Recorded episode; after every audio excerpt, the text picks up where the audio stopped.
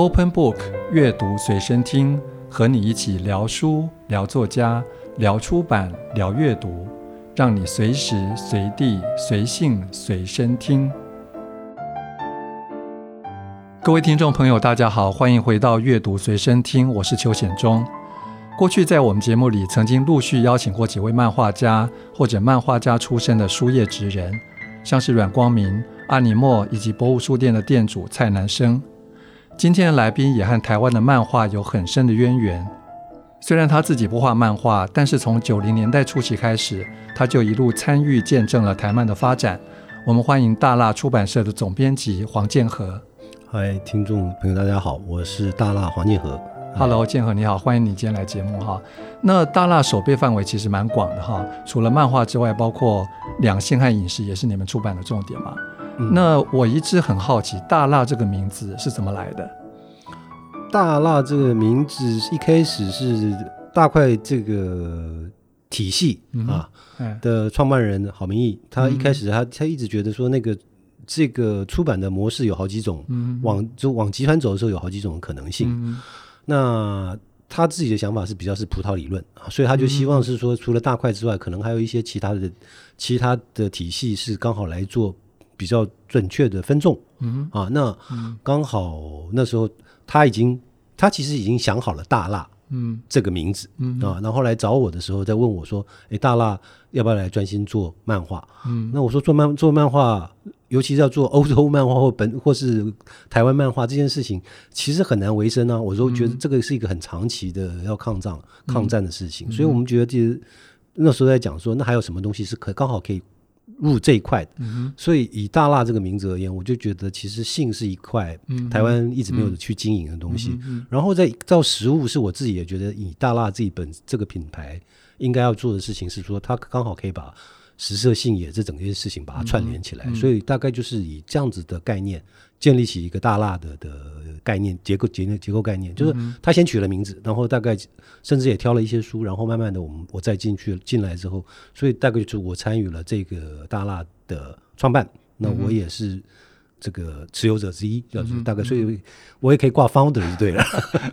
但是回头来看你们后来的一些出版类型，尤其像饮食啦，或者说两性的，或者说比较成人主题的书。倒是跟大辣这个名字的还蛮贴近的，是是是是是是。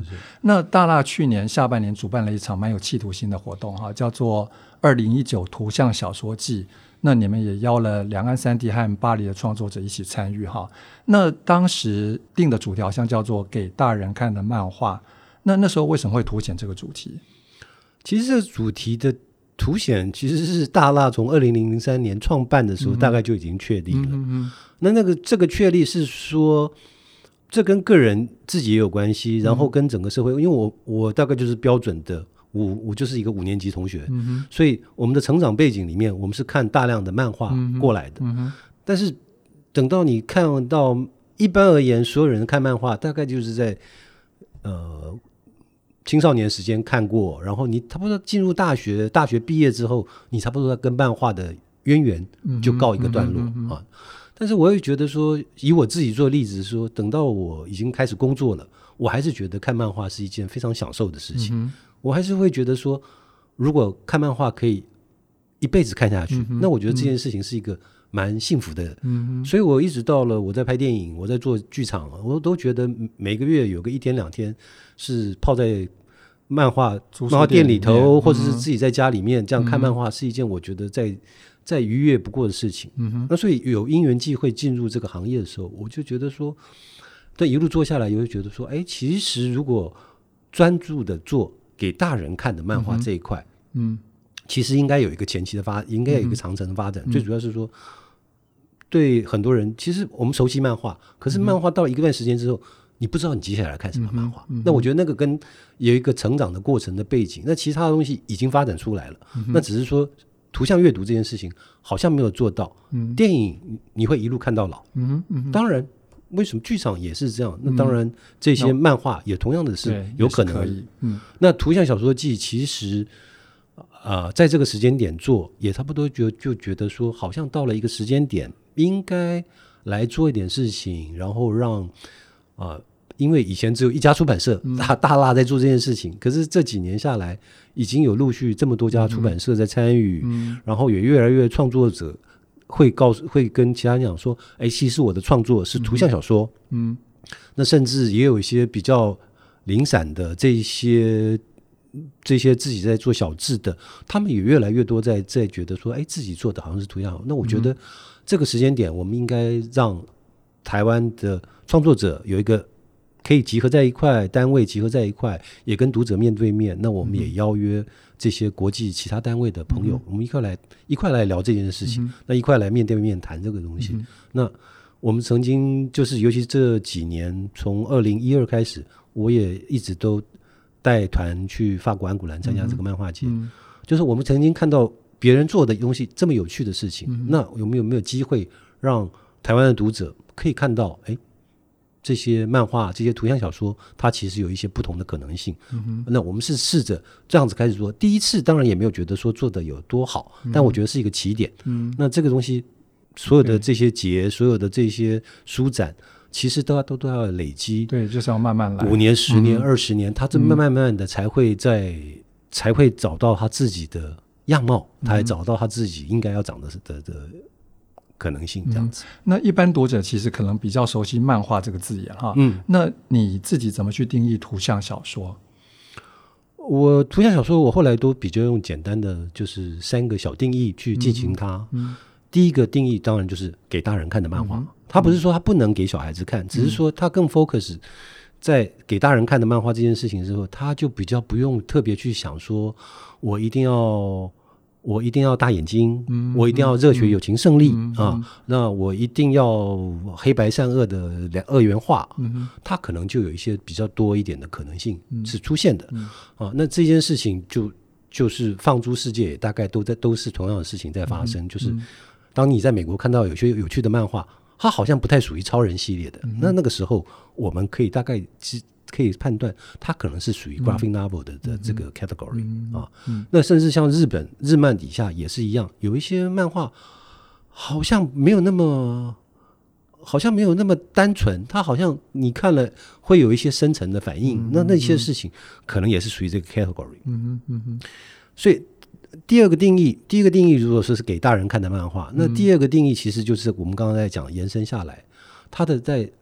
类型上面、题材上面，它就比较多的选择。嗯，那比较多的选择，它很可能会选择很 light，嗯，很 light，它就是讲生活。嗯，哦，我们到底是怎么，我们的生活是怎么过，过日子？对，嗯、一个一个人在路上走着，看着一个公园，看着公园的四季变化，嗯、这也很可能是图像小说的一个类型。嗯，它很可能稍微长一点点，记述叙呃叙事一个。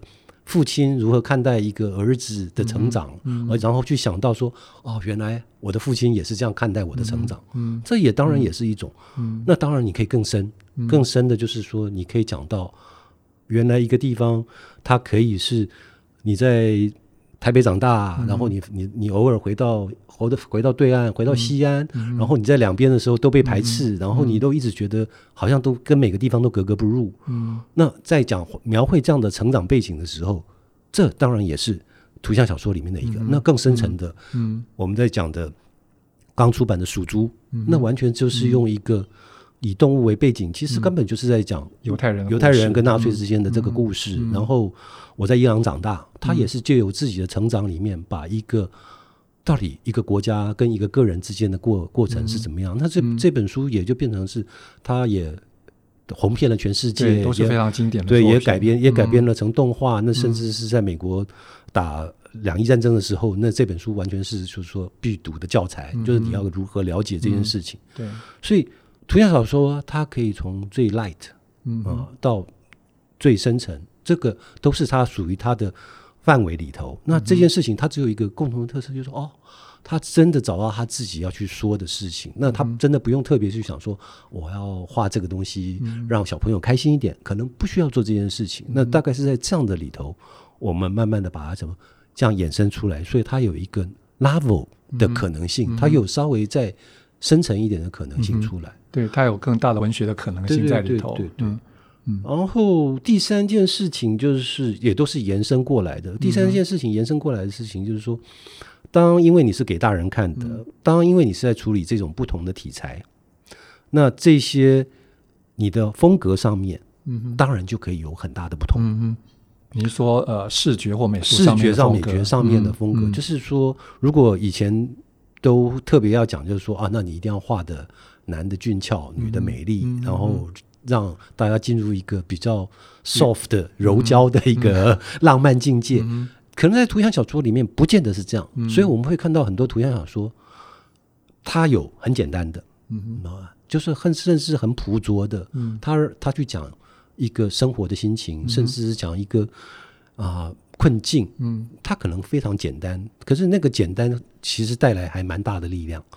那当然不是说它不能唯美。我们会看到非常很多唯美的，或甚至是说，但是那个跟他要说的故事有相关，嗯。所以我们也会说，不是超人漫画说就一定不是图像小说。在美国，图像小说的这个字眼用的非常多，但我们稍微把它想象一下，其实有一些超人系列，我们还是会把它列入这些图像小说的 category，是因为这些创作者，呃，我们最容易举例的就是。呃，Frank Miller 在做这个《Batman Return》的时候，嗯、我们会看到，其实这个创作者借由这个大家所熟知的这个角色，嗯、可是他还是有故事要说，嗯、他还是要去说，其实他很可能有他自己的主角里面，他不可不一定只是他的光明面，嗯、他有可能他的深面。深层面，他有他的心灵。嗯。过程啊，就就像这个延伸过来，就是跟包括我们最近看的小丑的电影，其实也是差不多是从这种图像小说的概念延伸下来去呈现。所以图像小说的视觉上面，它会非常强烈，它比较不走中庸路线，它就会变成是说，它会找到他自己想要呈现的故事的题材。所以他找到他呈现的标准。我们台湾有几个作者，其实都一直在做这件事情。那这个事情就比如说，我们举几个例子，譬如说小庄，他其实每一次创作很可能都会有根据他所创作的题材有所不一样。那麦仁杰更更不用说，他是每一次都都想尝试不同的。那年轻的创作者。有些当然只刚出来，我们很难很难判断啊。但是像六一七，他很可能每一次也会根据他要创作的题材会有所不同。嗯，那已经才刚做创作一两本的，我们比较难说。但是我们可以看到，不管陈佩秀也好，不管不管这个水晶孔也好，甚至是这些我们在呃在这个热带季风上面可以看到的作品，看到的作品哈，或者是这个。陆陆续续出来的这几本漫画漫画杂杂志，我们都可以看到年轻的创作者，他们用很不一样的、更强烈的风格，不同不一样的风格去呈现一个图像小说可以呈现的可能性。这样子。那像。呃，在欧美或者说日本的书店里面，图像小说常是一个独立的书区。那图像小说好像基本上也是从西方开始发展的。那是不是可以谈一下，就当初图像小说开始兴起起步的时候，是不是有特别的一些文化或者说社会的背景？整个图像小说的演进，graphic novel 这个字眼，其实在上个世纪初已经开始出现了。嗯、那我们大体而言，比较被认比较认定是说，啊、呃。就是大辣今年二零二零一月出版的那个《与神的契约》，这个在一九七八年出版的这本书，大致被世界世界上这些漫画漫画迷们认为是说，大概从这边开始，这个图像小说比较找到他自己要呈现的方式啊，就是因为他刚好刚好符合了我们刚才在讲的几个。几个类型几个元素哈。那当然这个。Will Eisner，他现在已经他已经被称之为，其实就是是美国的漫画之神，像手冢治虫这样的地位的一个标、嗯、一个作者。嗯嗯、他也是画超人起家的。嗯、可是他画完超人之后，等到他几乎要快进入退休的时候，他开始觉得漫画可以用来呈现他一些个人。记忆里面比较深层的，比较可以讲的，他自己甚至是哀伤悲痛的事情，他觉得他希望用漫画的形式呈现出来。大概从这边开始奠定他的一些可能性出现，然后陆陆续续的八零年代、九零年代，大概在全世界同时同时都在进行这件事情。因为漫画在全世界的可能都一开始都是都是为儿幼儿读者服务。嗯，当他服务了。三五十年，嗯，五六十年、七七八十年之后，这些创作者都会到一个，就是说，哎，还有没有别的可能性？嗯嗯嗯啊，还有没有别的可能性来去进行这些事情？嗯，那这个日本当然不用说，这些从这些原来的主流出版社，嗯，这些呃小学馆、集英社、讲坛社，甚至这些整个大出版社，嗯，所创立的这些系统之外。另外的系统当然就开始出现，嗯、他们也希望找到他们自己说故事的方式、嗯、啊，就是也也在寻找，所以日本很可能是用另类，可能会用句话，就不同的字眼去形容，嗯、但是慢慢的，其实他们也找到他们自己要去呈现的东西。嗯、那在在美国，很可能 underground 是另外一个呈现的可能性。嗯、在欧洲，就是差不多在八零九零的时候，在这个时间点里面，也有好几组的创作者开始在做这些事情。嗯那他们一直在投稿，投稿到主流出版社，然后被拒绝。那他们开始找到他们自己想要呈现的方式。主流出版社是要画彩色的，他们就说：“那我们要画黑白的。”主流出版社说是要画出精装的漫画，他们不要，我们要做平装的，我们要做。那他们其实每个我们知道这些图像创作者，其实他们的思维是很有趣的。他们的思维跟我们熟悉的。这些所谓的右脑人是不太一样，嗯嗯、他们的逻辑是常常会用整个美学视觉思考去把这整个东西呈现出来。嗯、所以在法国，他自己呈现的方式也就是另外一种可能性。所以慢慢的，如果你到了比较常去、比较常到欧美的欧洲的话，你会发现大出版社其实当然也在做。除了他们原来的主流的漫画之外，嗯嗯、也慢慢的开始延伸到图像小说这一块。那这些中小型出版社很多，其实当然个人风格就是更强烈，寻找他们自己适合他们自己。所以差不多九零年代时间点，在全世界就都慢慢的同时在做这件事情。嗯、那台湾大概也在这个时间点里面，嗯、一些零星零星星的几个创作者也开始出现。嗯、所以我们也可以说，台湾并不是没有图像小说。嗯、那这些图像小说。也都在陆续的进行，所以包括这些，而且都是一些知名的创作者，都曾经做过了类似的事情，对像啊，敖幼祥啊，敖幼祥这本叫做《一只叫扁食的猫》啊，嗯、然后这个麦仁杰叫画的麦先生的麻烦，嗯、小庄画的广告人广告人手记啊，甚至像平凡画的那个夏日之后哈，都这个大概几本书，其实都算是。都算是很像是图像小说的呈现的可能性，这样。那你刚刚提到这几位作者和这几本书，其实差不多是你在呃九零年代初期之后进到时报之后，跟这几位呃漫画家有过合作嘛？是。那谈一下那段时间的状况，就是说那段时间，因为是你自己进入漫画产业的开始，对你来说应该也是很有意义，或者说对你来说是蛮有影响力的一段时间吧？对，那个当然很特别，很有趣，嗯、是一个从你本来觉得你是要做一辈子的读者，嗯、然后突然不不小心就变成是 哎哦，原来要来要来参与这一件事情。那参与这件事情也也很特别，你就开开始想说、嗯、哦，说不定有些事情是可能可以自己。可能可以提供一点不一样的事情，嗯、譬如说，因为我学的是戏剧，嗯、那我做的是电影，嗯、那又参与过剧场，嗯、说不定在这些结构面上面，嗯、或者是一些逻辑、事件逻辑上面，嗯、可能可以提供一些新的想法，一些不同的想法、嗯、啊。那那甚至是我们会觉得说，哎，好像可能可以做不一样的事情，所以大概是这样这样逻辑上面里面，我们会反而会鼓励比较多的创作者，哎。不一定不见得要这样做。你说你也可以做那样，好、嗯，所以以小庄而言，他的广告人手记其实是这样，他本来不是要画这个。嗯、那我就是觉得，哎，你画的杂技比你原来要讲的这些事情有趣太多了。嗯、那这个事情是这个类型是刚好也没有人出现，对，而且有他自己的特色。对对对对对。嗯、那就包括水平金鱼也是，嗯、就是说，哎。你觉得你的图画的不够好，哦但是我觉得你的文字跟你的叙叙事的剧情的结构已经很 OK 了。那、嗯、你只要 focus 一个题目出来，嗯、那这件事情就可以。所以，我们其实，在那个时间点，也让许多的创作者找到用他们自己的方向方式去呈现不同的可能。嗯，啊，那很多的东西就会被在这个时间点，其实刚好不小心的就落入了图像小说的这个 category 里头里面。那你那时候也主持了两本漫画杂志嘛？一本是《新奇漫画》，另另外一本叫做《嗨》。那尤其是《嗨》，它是比较聚焦在所谓的成人漫画。那你要不要特别谈一下？就是说你们在做那本杂志的时候，你们做了些什么事情？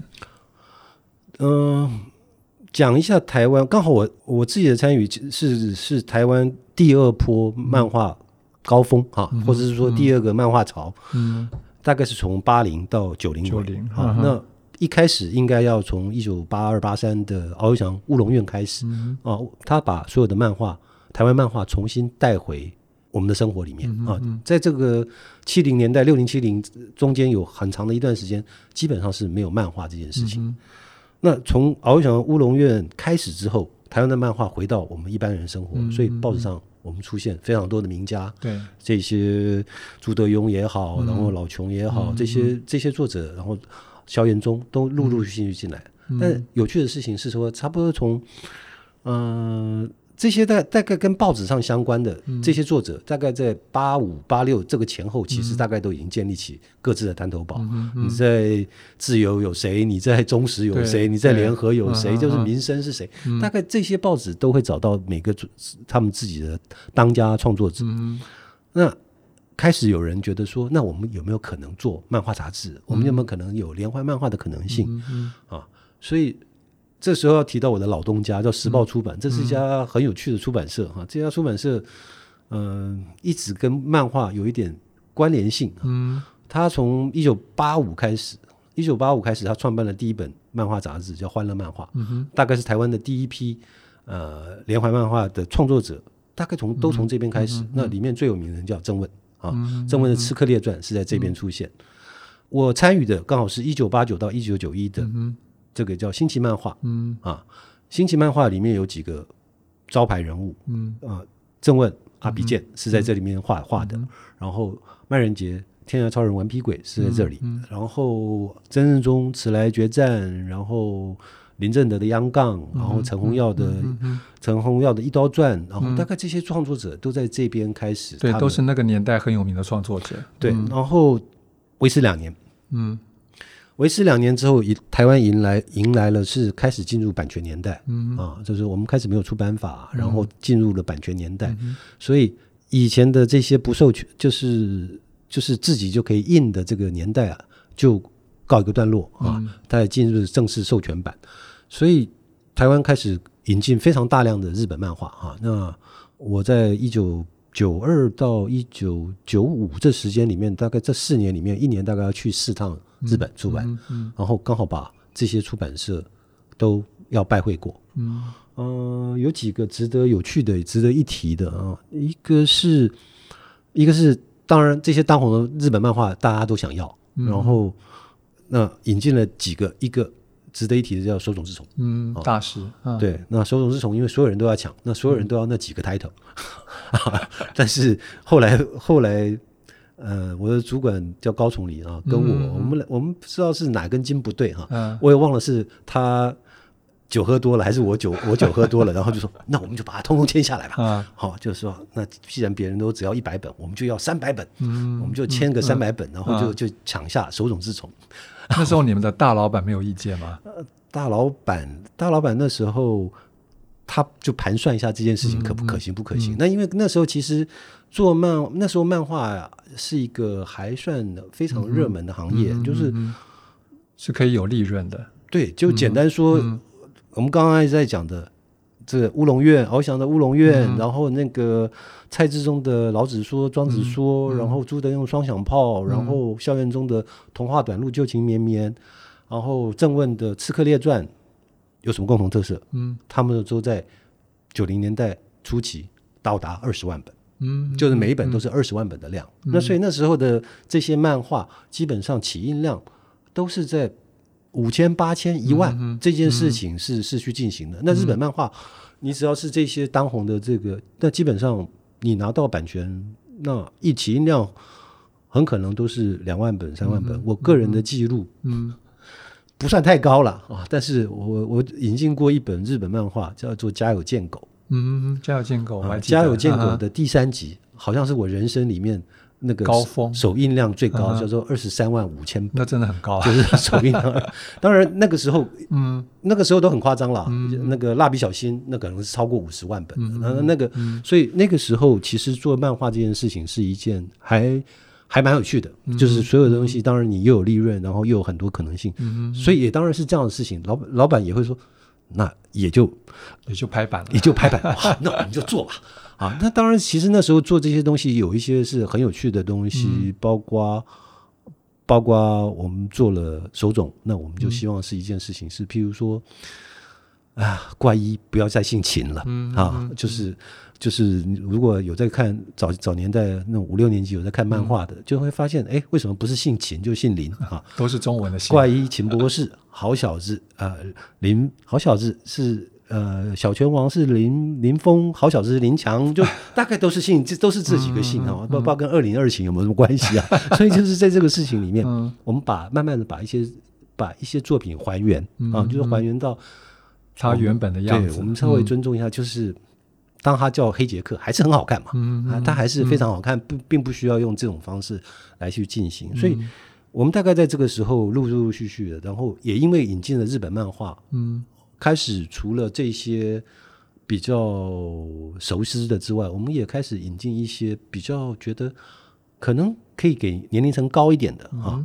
那有一些是我挑的，有一些是我的主管、嗯、啊。我的主管非常的天才，他会他会挑一些那种，嗯，我觉得这可以嘛？啊，嗯、他就挑了，譬如说《家宅之人》哦、这种漫画，嗯、然后或者是说这种呃。松本大洋刚出来的时候，那时候的儿童，嗯、然后乒乓，这个大概都是那时候他拍板。嗯、我说哇，这个很怪，这个可以吗？啊，但是我就想说啊，没关系，每个人都有试试看，每个人都有权利挑一点，啊、就是在那个好年代里面，啊、每个人都有都有权利挑一点自己私私心喜欢说，哎，这可能不卖，但是所以我们那时候也引引进了，包括像什么革命情迷呀、然后那个嗯。盛唐黑帮啊，就是开始比较往比较深层的，有开始讲比较比较给年龄层高一点讲正式的，讲六八学运的。那我们觉得这个事情是到了，那所以那就迎来了我我参与的第二本漫画杂志，就是九一九九五年的《嗨漫画杂志》。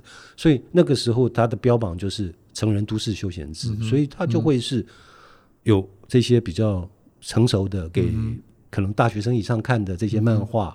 我们也引进了这些。甚至是嗯、甚至是说，哎，这个 Mobius，然后 Manaha 这些作、嗯、作品，大概都在陆续在那个时间里面开始引进。嗯、那台湾的创作者，因为有这些国外作者的压力，所以你，你那个表现也也会找到一个、嗯、相对的，对，也会相对的找到一个说，嗯、哎，好那种你跟全世界竞技的感觉，那这件事情也蛮好的，但是。漫画杂志在时报的命运大概都是两年，嗯哦，不会超过三年，所以大概也一样。所以它也差不多是两年。对对，对，害漫画杂志大概也就是整整两年，二十四期，然后就就告一个段落。所以只能维持到两三年，是因为读者的反应并没有那么热烈吗？还是其他原因？嗯，其实。很多原因啦，嗯，就是说，当你会脑袋脑袋一热的时候，你就会觉得说，好，那我们就做这件事情。你也会脑袋一热的时候，你就说，那我们不要做这件事情，对吧？因为做漫画，漫画这件事情，它有非常，它有很多有乐趣的事情，嗯，它也有非常多很折磨的事情。像最近正在看手冢番 啊这本书，然后你也会想回想起哦，当年自己当漫漫画杂志漫画编辑的时候。的一些哇精彩事项，然后这些、嗯、那台湾的台湾的最精彩的几个事项，很多都是发生在有一个漫画作者叫曾正中身上啊。嗯嗯嗯、那这个曾正中就举一个例啊，嗯、举一个例子说明是说，他可以画到，因为再不交就开天窗了，嗯，他就已经画到这边，可是。我已经在那边，在他家待了三天了。我把他、嗯、他们家可以看的书都看完了，把他们那个 他们家的泡面也都吃完了啊。然后真的是好，他也好不容易画到一个，可是就是差一两页，就觉得说这一两页就只剩下。要出现像富坚义博一样那种空白画面的 情形，所以那个是为了杂志画的时候，对，为了杂志画的，所以他那时候到那时候他就觉得说，那那那那那那我们边走边画吧，所以我们就是真的是说拿着稿子 沿路往制版厂，然后在制版厂前面在印的时候，后面还在画，这个是大概是台湾这个大概比较极端的例子了，嗯、就是等于画到制版厂上上去了，嗯、这个大概就是一个，嗯、这这有一点点像以前八点档很热的时候，那个剧本是一边写一边拍，一边写一边拍，差不多是这个意思，对啊，所以那个大概是在整个整个九五到九七那段时间，那台湾的刚好我们在做的这些所谓嗨漫画杂志，比较是比较标榜成人，所以那当然这些作品所谓的。图像小说也在这个时间点里面开始在台湾里慢慢浮现啊，大概有几本都跟嗨有一点关联。对对对对。那呃，大蜡在二零零三年成立嘛，那其实你们第一批书单里面就包括了，比如说引进欧洲漫画或者文学改编的漫画，甚至呃本土创作者的一些比较属于成人情色漫画哈。那这些东西当然比较不属于主流漫画的路线。那你们那时候企图心是什么？就为什么没有想到说，哎？有些东西也许可以稍微靠向主流漫画路线，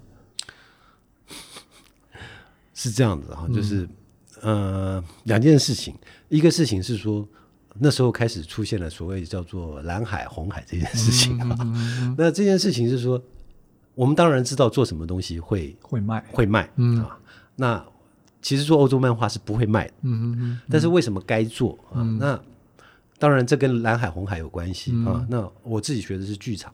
嗯，那我学的剧场的东西，我们我们稍微相信一下一个逻辑，就是没有人一开始创作出来就是叫做主流的漫画了。嗯、以剧场而言，如果以美国剧场做例子的话，嗯、那个叫百老汇，嗯，最主流叫百老汇，嗯啊。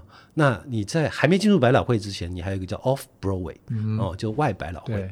那你如果在还没进入那个之前，还有一个叫外外百老汇，啊，那我会觉得说，我们需要让不同的声音。不同的事情可以发生。嗯，嗯，我不觉得我可以一开始就可以做主流的漫画，这、嗯、尤其是在做日本漫画。我不说日本漫画不好，我还一直在看日本漫画。可是我只是觉得说，这世界上除了这些日本漫画之外，嗯、我们好像还有别的选择。对，还有更多，还有更多更有趣的东西。嗯、那我们要不要把稍微把力气？所以，那我知道做日本漫画是什么模式嘛？因为我我已经做过了手冢治虫三百种。嗯、那我们要把所有的同事就变成是一个。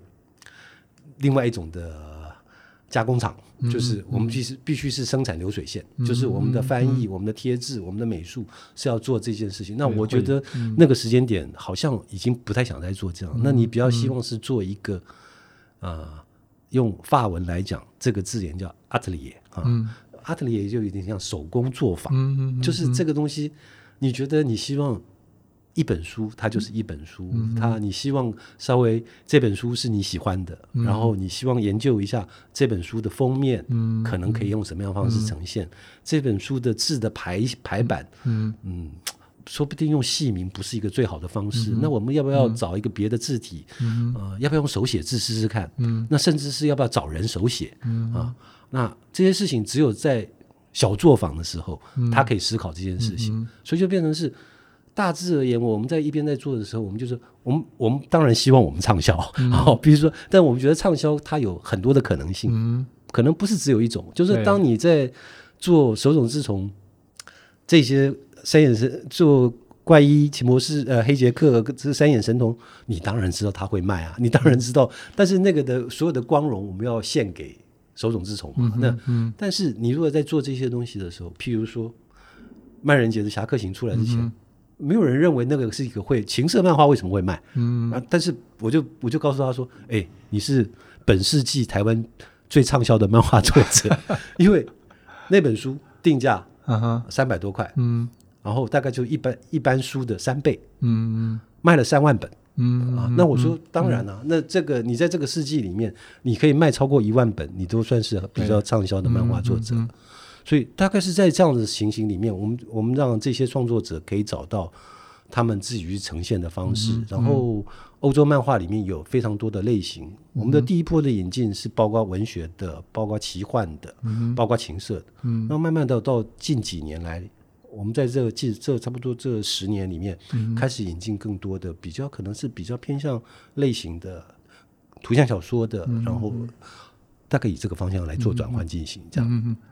因为大蜡除了呃除了一些国外的作品之外，当然也开发了很多呃国内创作者自己去创作的作品哈。那除了一些呃比较知名的作家，比如说你刚刚提到的麦人杰之外，其实也开发了很多年轻作家的作品哈。一般来说，你们会怎么样去发掘这些年轻的作者？尤其是呃，尤其是几位你们比较常合作的作家，你们通常会看重他们什么样的特质？其实我们说，台湾进入两千年之后，进入这个世纪之后，因为没有漫画杂志了，嗯、所以台湾的创作者其实年轻创作者的出现其实是蛮辛苦的，所以他大概只有几种可能性。啊，我们来看，他就是他，要么就在同仁场，嗯啊，嗯要么就在这几年还有一些小志的活动，嗯嗯，那你要么就在网络上，嗯，要么就是在学校，然后参加国际的竞赛，嗯、大概就只有这几种可能性。那我们大概是这样子，所以我一年大概会去参加呃两次左右的同仁场。嗯、那慢慢的，因为这几年其实已经比较多的。朋友都在做这件事情，嗯、所以他会直接跟我说啊，你去看这个，啊，啊你去 你去说那个。那其实你一年逛一两次还蛮有趣的，嗯、啊。你说每次去逛就可能压力有点大，嗯、然后你一年逛一两次，你会发现，哎，哦，这个还有一些也蛮有蛮有趣的，蛮有趣的。嗯。然后你会在你会在参加这种国际的活动里面，嗯、你会认识到一些年轻的创作者，嗯、然后。包括小智也是啊，然后包包括当然，因为我也在实践教书，所以我也会猜，我也会注意一些学生的作品。然后就是如果有教过书就知道，其实因为现在现在大学生上课的情形，基本上是你只能要求他可不可以不要吃泡面，好，你怎样？那其他的事情他要睡觉，你睡吧。啊，那你你叫他也没有用啊，他可能尤其是我我我在我在实践上的课是一个。是一个选修课程、嗯、啊，就是一个漫画创作课。嗯、我只要求是说，好，我们就教，我们就聊，嗯，聊漫画，嗯，啊，我们画漫画。嗯，那我们来聊漫画的时候，聊聊看大家各自喜欢看什么漫画。嗯、那画漫画的时候，我们有没有什么漫画是可能可以做的？嗯、所以从学生里面也是一种可能性。嗯、所以大概就有几个可能性里面。同仁场的小智的，然后你在网络上注意到的，嗯、那国际上发光的，嗯、大概我们都会注意的。嗯、那但是因为大辣的企图心，可能企图心比较高，所以我们其实合作的作者并不那么多，嗯、并不那么多。嗯、所以我们的标准常常不是年龄，嗯、就是你老中青，我们大概都有合作。嗯、那反而是说，我们有各自，我们有一定的各。怀怀抱同样的企图心，就是说，哎、我们会觉得说，如果漫画可能可以给 local 的 reader，、嗯、也可能可以给世界的读者一块看待的时候，嗯、那我觉得这件事情是迷人的。所以，我们大概有一个信念，嗯、一个信念就是说，哎、欸，可以说故事，嗯、用笔说图，画图说故事，可以说给全世界人听。那另外一件事情是说，我们大致希望，我们不是一定做精装本，嗯、但我们比较希望是说，做出来那本书。摆在架子上，可能二十年后拿下来，你不会觉得太，嗯、不会觉得太难过。大家还是会愿意去翻。对对对对对。嗯、然后，那那你越来越觉得说，这个每次这个做出版业其实是很很糟糕的产业嘛，嗯、就是你都要砍这么多树，所以就是希望做那本书是值得的。所以，其实大辣从二零零三开始到二零二零这十七年来，出版书一直不多。嗯，大概我们一年能够出版的漫画书大概就在五本左右。所以也没有太太多，但是我们就希望说，这些书可能大家都值得，那可能他都找到他喜欢的读者。嗯、那我们当然希望这些书里面有几本畅销书，嗯、让我们可能可以继续维持下去，而且很可能可以跨出不同的可能性。那当然这些事情就已经发生了，就说包包括就是如果以如果以国外版权做例子的话，嗯、那大辣可能是在。这些漫画出版社里面算是强打者、嗯、啊，就是我们的这些作品里面，就是授权的几率还算蛮高的、嗯、啊，就是包括万人杰的《侠客行》都有法文版跟美国版，好、那小庄的八零年代事件簿，然后有法国、意大利，然后德文版，然后很多的作者其实都有超过双语以上的版权，嗯、然后连最刚刚出版的那个陈佩秀啊，陈、嗯、佩秀这本。暂时先这样，暂时先这样。其实啊，他还没出版之前，他的法文版其实他自己已经都跟法国的出版社已经谈好了。那我会觉得说，那大大概大概以这样子而言，我们的企图心是比较相近的，所以我们大概用这样的方式来去运作底下的东西。对。那对本地的创作者来说，他们的作品有机会走到国际，让其他国家的读者看见，当然是很好的事情。那以你们自己的经验来说，有机会。去授权国际版权，然后让国际读者看到这些作品，通常会有哪些特质，或者说吸引国外读者的地方？其实我们可以用刚刚的那个图像小说的那个三个元素来去讲，嗯，是比较容易，嗯嗯嗯啊，所以就是因为大辣自己本身是。设定里面就是比较年龄层比较高的读者，嗯、就是说我我不是说十八岁以下不能一定不能看，嗯、但我会觉得你十八岁以上看可能会更容易有收获啊。那、嗯、所以当这样你这样定位清楚的时候，你比较容易在全世界找到共同的出版社啊。所以我们的品味是相近的。所以、嗯、哦，你在做什么？你在做漫画哦？嗯、那你出过什么样的作者？嗯、哦，你是你是出莫比乌斯哦，你是出罗浮宫哦，你是、嗯、你是出哪一本书啊、哦？那大概大家就很快的。找到一个共同的点，嗯、那所以这样这样的里面就比较容易去找到哦。好，那这个书是你在出的时候，我会推荐给你；我在出的时候，我会推荐给你。所以每本书在出版的时候，大致而言，稍微都会想好它的可能性在延伸在在那边。嗯、所以它不见得是画的最好，但它应该是它有一个很清楚的个人风格、个人特性是很清楚的。嗯、那它的题材刚好也符合，它的画风所要出来所要呈现的事情。嗯大概是这样这样的方式是、嗯、是在进行的，对。OK，那最后也许再分享一下啊，因为你提到过说，其实这两年开始有越来越多的年轻创作者把自己定位成我在做图像小说哈。那如果说呃有比较年轻的创作者希望可以踏入这个领域，你对他们会不会有什么建议？其实台湾的创作者在画面上面这件事情问题都不大，嗯哼，就是。我不敢说全部了啊，嗯、但是你说台湾的年轻创作者二三十个人，嗯，有这个国际画技有这个国际水平的，一定一二三十个人是一定是保守估计，嗯、这个一定有，嗯，但是相对应的，我们刚刚说了三个元素，嗯，第一个元素是定位给读者群，嗯哼，第二个定位 story，嗯哼，你在说什么故事？嗯、所以我们很容易看到风格很清楚，嗯哼。但是说故事这件事情永远是一个难关，嗯嗯、所以这些难关怎么克服？嗯、我们也在讨，我们也在讨论当中。嗯、就是好像这个是一直都没有办法一下子跨过去的。嗯、我们在一九九五年其实就已经面对这件事情所以一九九五年在做《嗨漫画杂志》我做的第一件事情是找十个编剧。嗯嗯嗯，哦，就是我就觉得说这件事情是必须。台湾的创作，年轻的图像创作者，说不定要思考一下文本的可能性。嗯嗯嗯，他到底是要用原来的文本，他要跟新的编剧合作，嗯哼，或者是他要跟新的媒材撞击。嗯哼，这件事情可能是要思考的，就是不一定是自己一个人做到底。对，不一，我觉得自己一个人做到底这件事情当然很好，很个人，很完整的。嗯，但是我必须说这件事情。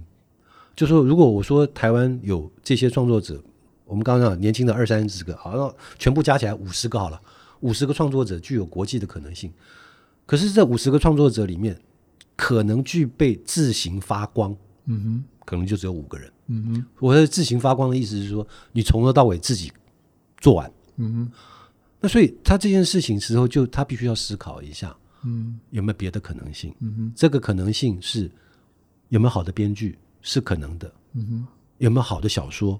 嗯哼，李安他都要改编，都要改编别人，你不见得要，你可以找很知名的漫画，嗯、很知名的作品，嗯、那你当然也可以找已经是公共财的，嗯就是，嗯、对你改爱丽丝没有没有问题啊，你重新再画这件事情，那这个事情我觉得反而是要给年轻创作者比较大的建议，嗯、就是说，哎，这个东西，我觉得风格这件事情反而。建立他们都很清楚，嗯、他们都也很有把握，嗯、也会找到自己。嗯、但叙事这件事情大在问，因为我们有好几个年轻的创作者，本来寄抱有了非常大的期望，但是到后面就发现，嗯，在这几年下来，在强调的还是风格，嗯、还是个人的创作风格。嗯、所以我就说，风格不用再做了，嗯、你的风格已经够了，嗯、你的风格已经很迷人。嗯、唯一的一点点呢是说。这个风格可不可以找到相呼应的叙事？嗯哼，故事不见得要很复杂，嗯哼，甚至是说这个叙事越简单越好，嗯，越简单越好。我我当然不是说说没有对白这件事情就是叫做越简单越好，当然，但是我们有一段时间不小心大辣突然出了好几本，都是没有对白，都是没有对白，都是没有对白的。那那反应也还不错，嗯、但是但是这个只是其中的一种表现手法。对，对那我觉得那要思考的是说，嗯、当你在做这件事情的时候，你在做漫画文字跟图像之间的结合，嗯、如何找到一个叙事是它可以它可以透露出来的。嗯哼，啊，那这个事情我觉得反而是年轻的创作者，或者是甚至包括读者，他都有，他、嗯、都会想到的。嗯，哇，这这个。画面好迷人呢、啊！哇，原来这个说的是另外一个故事。那我觉得这件事情对创作者跟对读者都同时是一件还蛮有趣的挑战。对，没错。啊、那我觉得这个很可能是此刻开始在讲图像小说的有趣的事情。嗯、所以我们也看到了台湾在这一两年出现了这么多本漫画杂志、嗯、啊，热带季风，然后这个、Zigma，然后那个波音哈，然后这个。嗯波音，哈，这这几本漫画杂志 刚好都其实它都呈现了不同不同的可能性。那、嗯、我觉得我们要看，嗯，他们怎么往下走啊，嗯、或者这里面创出现的创作者，他们能不能找到最适合他们的呈现方式？嗯、好，那这个大概是我觉得接下来用图像小说看下去之后最比较有趣的事情。这样，嗯，嗯，OK，好，今天黄总编跟我们分享了很多。呃，跟图像小说发展有关的，或者说他自己在做图像小说的经验哈。那最近这段期间，我自己在阅读图像小说的过程里，也得到很多乐趣。那我想，不管是喜欢看漫画的朋友，或者说你平常就喜欢各种文学作品的朋友，那真心推荐大家可以踏入图像小说的世界哈。呃，那今天就谢谢大辣的黄建和总编辑来跟我们分享。那今天也特别。要感谢空总台湾当代实验场赞助我们今天这个新的场地哈，特别感谢他们。那也谢谢各位收听阅读随身听，我们下回节目见，拜拜，拜拜。